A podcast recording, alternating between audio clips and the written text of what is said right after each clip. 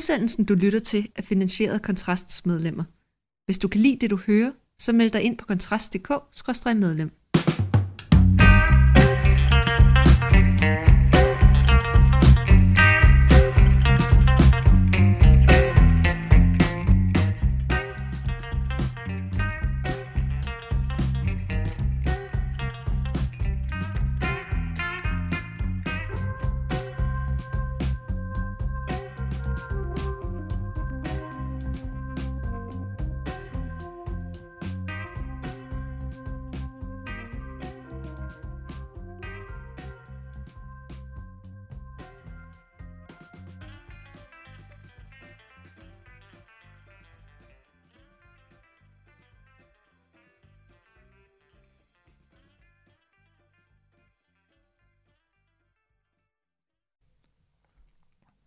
Så er vi i gang med Fyraften med Kontrast. Mit navn, det er Mikkel Andersen. I studiet med mig er journalist og redaktionssekretær Morten Ockels. Og i dag, der skal vi primært tale om kunstig intelligens. Men jeg tænkte, vi også lige, Morten, skulle vende dagens ting. Det er jo, fordi det er jo sådan en fast tradition i politikland, at om mandagen, der kommer Vox Meters store mandagsmåling. Altså en meningsmåling, der ligesom viser udviklingen over den sidste uges tid. Skal vi lige se, hvad der er det spændende der? Ja, jeg plejer jo altid at være den der sure, reaktionære mand, der siger, nu må vi også huske, at der er statistisk usikkerhed, og så videre, og så videre. Og det er der selvfølgelig også den her gang, men jeg synes nu meget godt om den her. Jeg synes, den taler lidt ind i den nye tid. Altså... nyheden som sådan, ikke? Altså, at SF nu er det næststørste parti, right? Med 11% af stemmerne lige ud. Det er lidt sjovt. Det er ikke noget, der sådan chokerer mig, fordi jamen, altså, danskerne er jo sådan lidt centrum-venstre, og så videre, og så videre, og nu, hvor vi har fået en regering, som er meget midterregering, så kan det jo heller ikke komme bag på nogen, hvis flere begynder at stemme på SF. Det spændende bliver så her i den næste periode, hvad SF'erne vil bruge det til, ikke? Nu har vi jo drillet dem meget med, at de altid har ment det samme, eller i hvert fald de senere år har ment præcis det samme som Socialdemokratiet. Og hvad de så vil bruge den her nye rolle til, om det så skal være sådan en venlig, nu skal vi trække dem lidt til venstre, eller om de rent faktisk vil gå hårdt til regeringen på nogle punkter, og hvor stor samarbejdsvilligheden vil være. Og det tror jeg, der også kommer noget an på, hvordan SF netop vil være i meningsmålingerne. Altså hvis sådan en fremgang her fortsætter, så vil regeringen også kunne se noget perspektiv i at tage dem med på vognen, fordi de bliver for farlige udenfor, ikke? Du kan også se, der er fremgang til Enhedslisten, og der er fastholdelse til Alternativet, hvis jeg siger rigtigt. Jo, det tror jeg gør. Ja, det er faktisk en lille fremgang fra sidste måling. Men ja, altså jeg synes jo, altså indtil videre, så synes jeg ikke, at SF har været sådan voldsomt i struben på regeringen. Nu er det jo altså også en meget, meget, meget spæd regering, vi har med at gøre, men altså, jeg så jo Carsten Høgne, der tidligere var kendt som vikaren for helvede, og jo er kendt som en ganske bramfri mand, tror jeg roligt, vi kan sige, uden at fornærme den gode Carsten, der var ude at sige, men han vil ikke fordømme Socialdemokratiet alt for meget for at indgå i regeringen med de borgerlige og sådan noget. Så jeg synes ikke, det er ikke som om, det ser ud som om, de kommer til at køre sådan en brutal benhård opposition, den ser ud, som om de måske overlader en lille smule til Enhedslisten. Jeg kan også se, at de nye meningsmålinger her fastholder den her med, at vi er nødt til at tænke politik på en ny måde, ikke? Altså i gamle dage, så var der noget rød og blå, og så blev det suppleret med noget lilla. Og nu hedder opdelingen så, at man måler, det giver selvfølgelig også mening, det er bare sjovt at se i virkeligheden, at man måler på regeringen, og så måler man på oppositionen til venstre henholdsvis højre. Ja, det ser jo ikke, altså der må vi også sige, der ser det faktisk ret skidt ud, når man kigger på bundlinjen. Fordi rød blok, altså den helt traditionelle, klassisk definerede rød blok, den har fået 52% af stemmerne, og blå blok, som jo altså så er de blå partier og uden Moderaterne, får 38,9%. Og det er jo faktisk et ganske betragteligt fald på en 3%, som vil være uden for den berømte statistiske usikkerhedsmagn i forhold til valget, ikke? Så det er jo ikke, fordi det på nogen måde ser ud til at gå prangende for blå blok sådan i siden valget i hvert fald. Så har vi endelig en lille sjov detalje med, at Dansk Folkeparti og Nye Borgerlige fremstår lige store. Den hæftede du dig selv ved? Ja, det gjorde jeg. Altså, egentlig har... Altså, den ene kunne jo være lidt større end den anden, sådan givet det sædvanlige forbehold. Men det er jo lidt sjovt, at Dansk Folkeparti er vist lige præcis. De er 0,1% større. 2,6 over for 2, seneste måling 2,8 til Nye Borgerlige og 2,8. Okay, det er rigtigt. Nu sidder vi og røvler. Dansk Folkeparti er stadigvæk en lille smule mindre end Nye Borgerlige. Men kurven for Nye Borgerlige er ikke entydigt pæn. De er gået fra 3,9 for en måned siden i meningsmålingerne til 2,8 nu, mens Dansk Folkeparti er altså en lille smule på vej i den modsatte retning. Så vi ser konturerne af den kommende kamp om højrefløjen, den kommer vi helt sikkert til at vende tilbage til.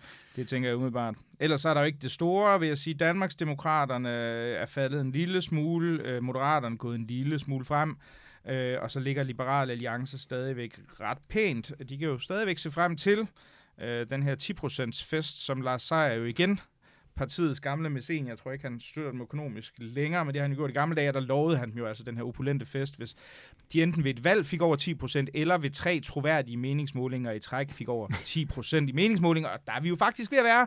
Ja. Så det kan jo godt være, at Lars Seier må til lommerne, og det tror jeg, der bliver en fest, der vil blive set frem til i betragtelige dele af det borgerlige Danmark. Men det kunne være, at vi skulle vende os mod det egentlige emne, som vi havde tænkt, at vi skulle snakke om i dag. Og det er jo kunstig intelligens, fordi for et par uger siden, så sådan lidt ud af det blå, så ramte den her AI-model, som hedder ChatGPT. Og jeg tror, GPT står for, Generally Trained Transformer, et eller andet. Jeg kan ikke huske det. Det giver heller ikke mening, uanset hvad. Lidt uprofessionelt her. Men ikke desto mindre, så har det jo ligesom været ret interessant, fordi det er jo første gang, at man har fået en så bredt tilgængelig let model, som du faktisk kan spørge om hvad som helst, både på dansk og på engelsk, gør det også. Så den gik selvfølgelig også, det tror jeg, også et par lyttere på sociale medier har registreret, at rigtig mange kom med sådan deres egne sjove ting, den kunne, ikke? Altså skrive en historie om en ged på et rumskib, og så videre, og så videre. Noget af det imponerende her var så også, at man kunne så på baggrund af det output, som den gav, så bede den om at supplere yderligere, ikke? Altså geden skal også spille violin, og så kunne man ligesom, og så kunne der så komme nogle sjove historier ud af det. Så folk var lige dele fascineret. Nogle er også en lille smule skræmt, tror jeg. Ja, altså, jeg har jo meget sjov med at få dem til at skrive alle mulige ting, altså historier om Mette Frederiksen, som om det var skrevet af HP Lovecraft. Jeg har fået dem til at skrive en... du mener ikke, det var uhyggeligt nok? Nej, jeg tror, jeg har fået dem også til at skrive om, hvorfor Paul Krebs er bedre end EU-forbeholdet, skulle den synge et hyldestigt om og sådan noget. Der er mange sjove ting i det, men der er også mere praktiske sådan anvendeligheder. Jeg ved, altså rigtig mange programmører bruger det faktisk til at kunne debugge deres kode. Altså de kan sige, for eksempel paste en hel kodeside ind og sige, hey, hvad er fejlen i det her? Og så skulle den angiveligt, jeg er ikke selv programmør, være rimelig god til og sådan at gå ind og sige, men problemet ligger her i 7. linje, der har du glemt at sætte en parentes ind. Eller kan du også, kan man så også som programmør bede den om at simplificere koden, og så spytter den angiveligt en noget mere, en mere simpel og tilgængelig kode, inklusive dokumentation ud. Det skulle være ret praktisk. Der er også allerede på kort sigt, har man jo begyndt at forholde sig til det. Så under artikel om Aarhus Universitet nu har præciseret over for de studerende, at heller ikke det her må I altså bruge. Og det er også, hvis vi sådan...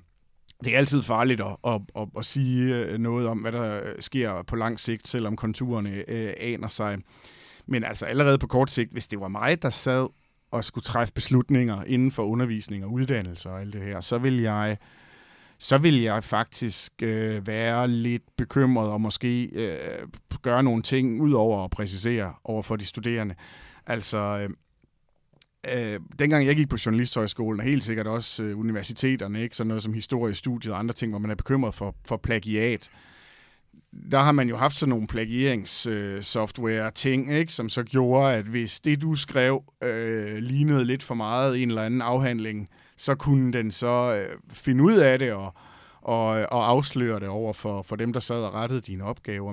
Men her er vi jo faktisk inde i en diskussion om, hvad plagiat overhovedet vil sige, fordi her kan du faktisk få genereret noget ny tekst. Ja. Så det bliver meget svært, og det bliver meget svært at afsløre i forhold til sådan noget som eksamensopgaver, og for den sags skyld også almindelige opgaver. Det kan godt være ude på gymnasierne, at der måske er en lærer, der sådan til daglig vil sige, okay, sidste uge, der vidste du ikke, hvem Herman Bang er, og nu laver du komparative analyser af hovedværkerne, ikke? Mm. Her kan jeg godt se, at der er et problem. Men i forhold til eksamener og den slags, jeg kunne ikke lade være med at tænke på, om vi nu efterhånden er tilbage til at... Jeg ved ikke, om unge mennesker i 2023 har vi nu, kan skrive i hånden, men måske til et sted, hvor man er nødt til at udstyre dem med computere, der ikke kan gå på nettet eller et eller andet i den stil. Ja, eller supplere med mundtlig forsvar. Altså, det vil jo være en af mulighederne. Fordi man kan, lige nu, der tror jeg også, altså i den inkarnation, som vi ser ChatGPT og de andre sprogmodeller, altså der tror jeg, nu har jeg leget en del rundt med det, fordi jeg synes, det er et skægt værktøj. Jeg er nysgerrig efter at finde ud af, hvad er dens begrænsninger, og hvad er det, der foregår ned under sådan motorhjelmen. Så jeg vil sige, man kan stadigvæk godt se, altså den har nogle standardfraser og måder at formulere sig på, som er meget typiske for den måde, som den genererer tekst på.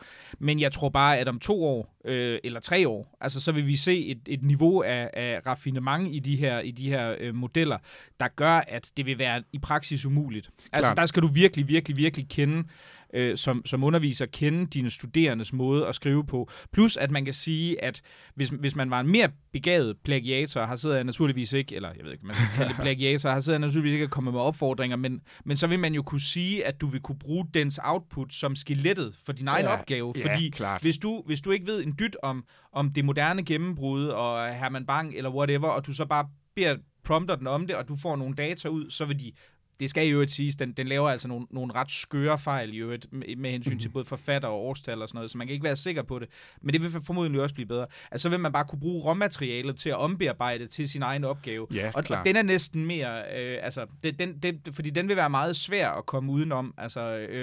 Fordi man kan sige, hvis man vil jo også som studerende lære af det udput, man så får leveret. Så selv med et mundtligt forsvar, hvis man har sørget for at læse tilstrækkeligt godt op på ChatGPT og har brugt den til at stille de spørgsmål, som man kunne forestille sig, underviserne også vil spille efterfølgende, så vil du jo ret beset være temmelig godt rustet. Ja. Altså, det er der ikke nogen tvivl om.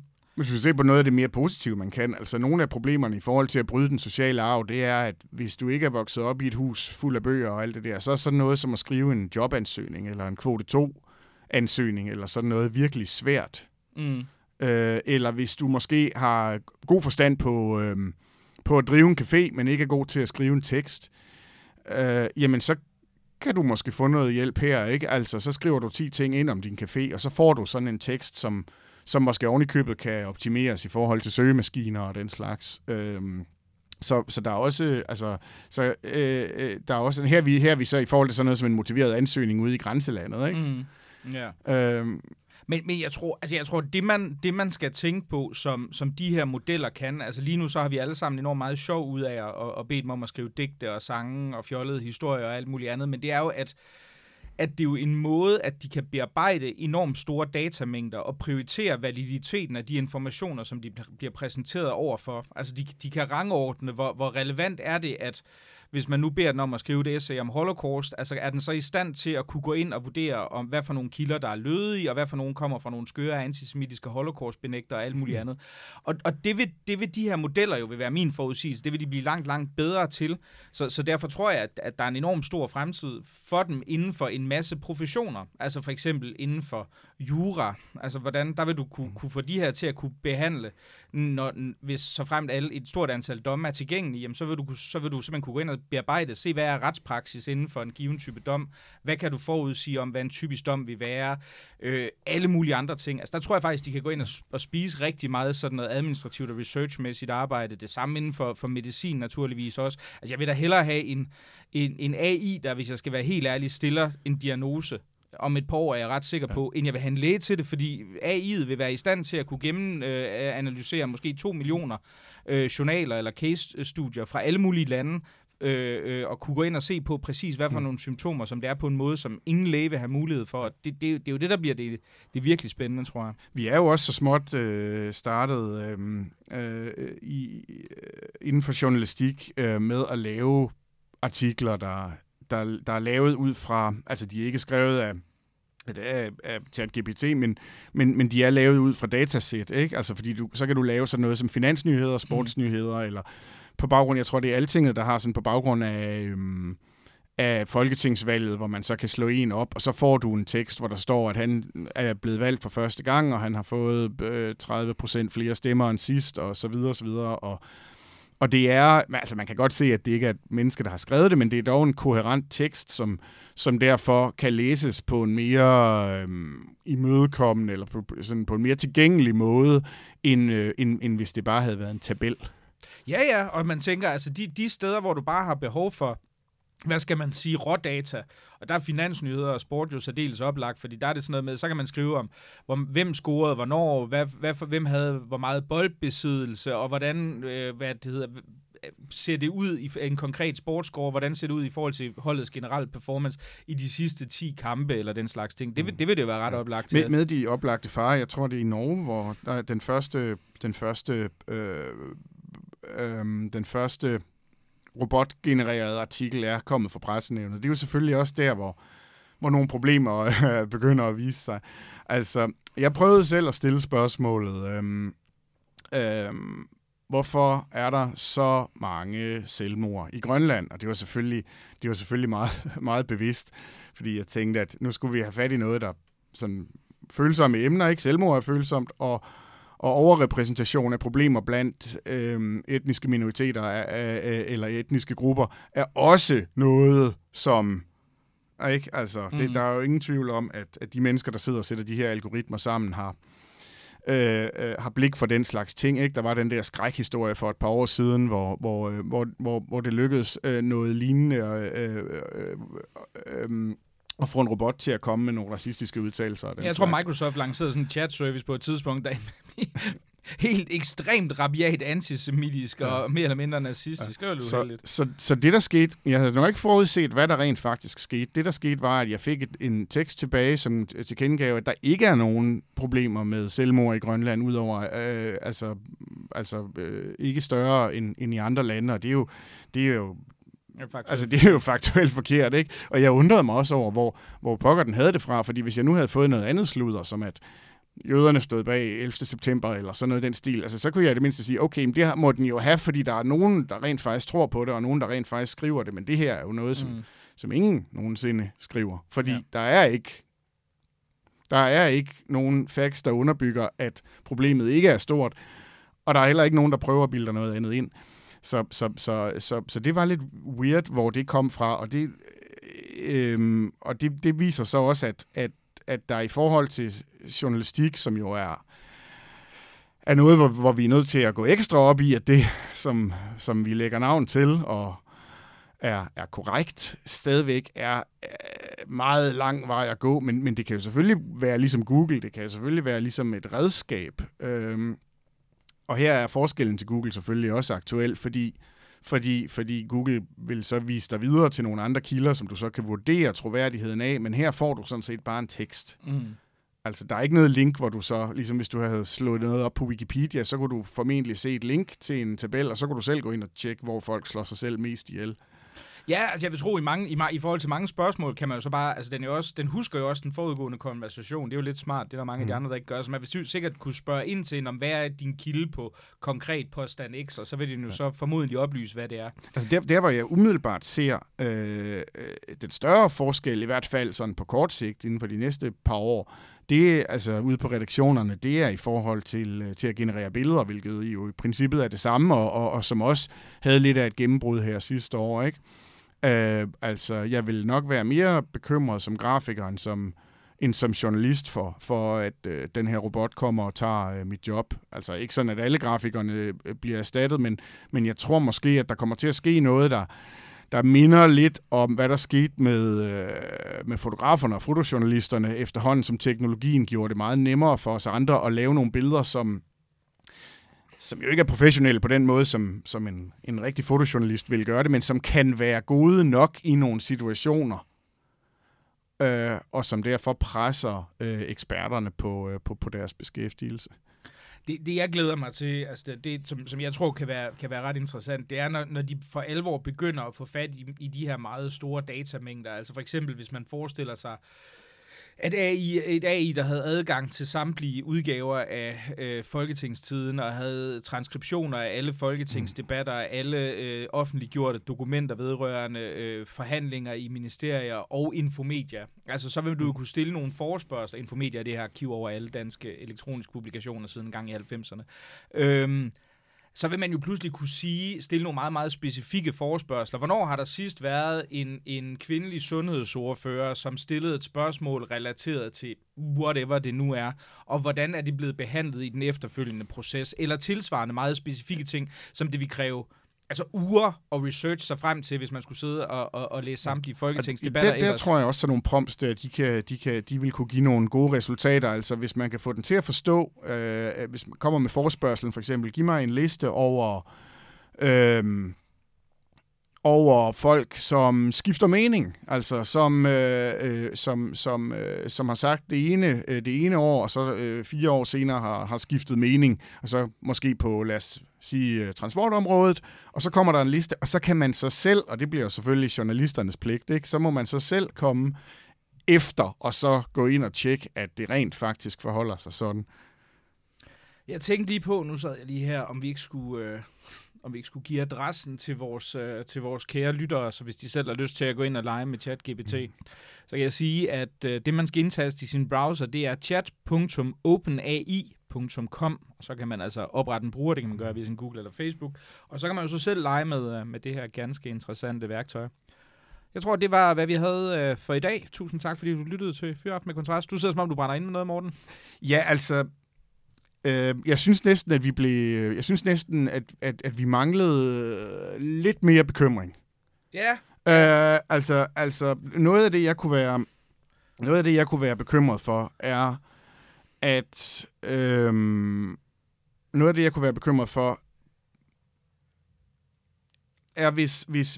hvis det her medfører, at folk holder op med at skrive selv.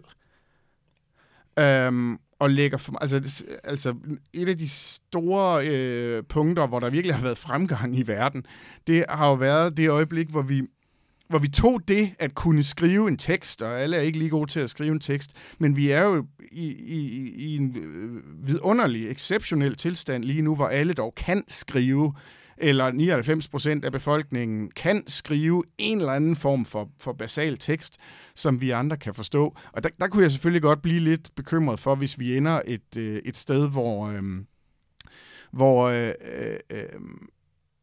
det så ligesom bliver en vane for folk, der ikke er professionelle, at man bare putter den ind og lader den gøre arbejdet. Altså, der tror jeg, vi vil være ude i noget farligt, hvis det er det, vi ender. Og det kunne jo forekomme, også i lyset af, at, som du selv siger, de bliver bedre og bedre, ikke? Fordi vi er alle sammen med til at gøre dem bedre. Ja, altså jeg tror jo, altså man kan jo sige, det er jo lidt det samme dilemma, som vi har haft i forhold til noget så banalt som lommeregner, ikke? Hvor man kan sige, at de tager jo også åbenlyst en del af det, den intellektuelle disciplin og den læring, der er i faktisk at kunne udregne tredjegradsligninger, eller hvad pokker det nu ellers er, man sidder med af komplekse ting. Jeg er sproglig, så jeg er ikke en af dem, der er overdrevet belastet med den slags ting. Ja. Altså, så, men jeg tror jo, altså indtil videre vil det jo være, altså, at det vil også kræve trods alt, og jeg deler jo din bekymring, men jeg tror...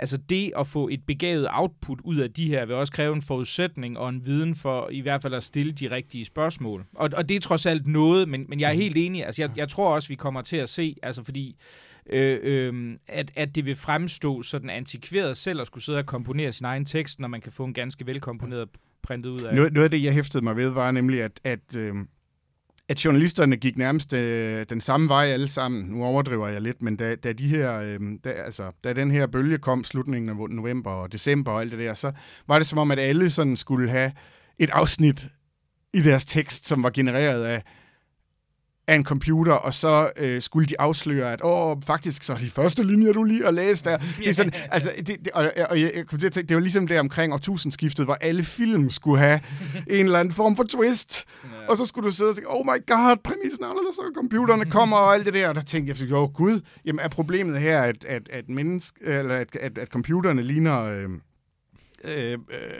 os, eller at vi selv faktisk er begyndt at tænke lige lovligt automatisk, fordi alle journalisterne gjorde det samme. Ja, altså jeg tror sågar, det lykkedes nogen at lave, jeg ved ikke om det var Genstart eller Pilestræde, jeg tror det var Genstart, jeg tror hvor de simpelthen lavede et helt interview baseret på AI prompts, så, men altså det gik jo heldigvis hurtigt over. Men altså jeg tror det bliver interessant at følge det her, fordi jeg tror der er meget få sådan symbolanalyserende og tekstproducerende klasser, som ikke er i risiko for på en eller anden måde at få hapset en del af deres arbejde fra det her, ikke? Og så tror jeg, vi lægger den ned, hvis...